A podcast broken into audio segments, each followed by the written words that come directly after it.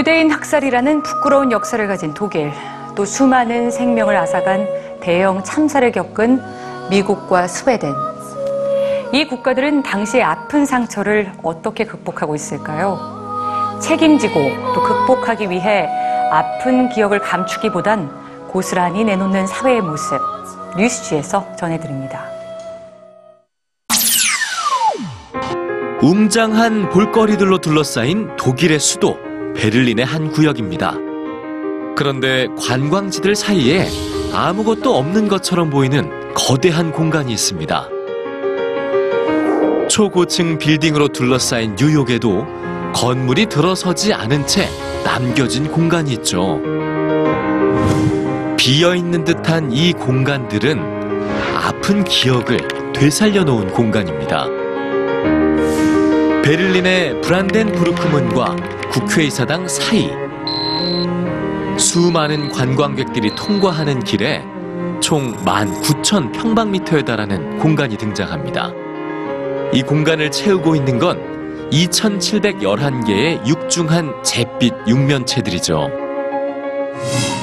마치 묘비처럼 보이는 육면체들은 2차 대전 중 학살당한 유대인들의 죽음을 상징합니다.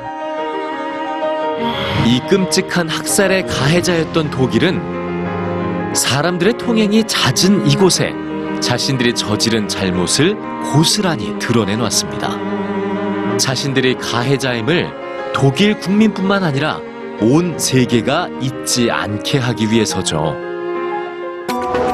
어마어마한 땅값을 자랑하는 미국의 뉴욕. 그 중심부에는 뻥 뚫린 채 남아있는 공간이 있습니다. 2001년 9.11 테러로 3,000여 명의 목숨이 사라진 곳인데요. 이곳의 이름은 그라운드 제로. 핵폭탄이 터져서 아무것도 남지 않은 곳을 뜻하는 그라운드 제로에는 또 다른 뜻이 있습니다. 바로 새로운 시작이라는 뜻이죠. 이곳엔 건물 대신 끊임없이 흐르는 눈물을 상징하는 인공폭포와 희생자들의 이름이 남아있습니다.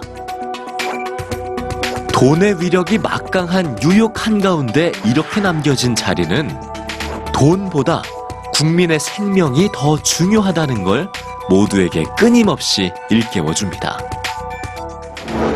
그리고 스웨덴의 수도 스톡홀름엔 대형 참사로 인한 희생자들의 이름이 빼곡히 새겨진 벽이 있습니다.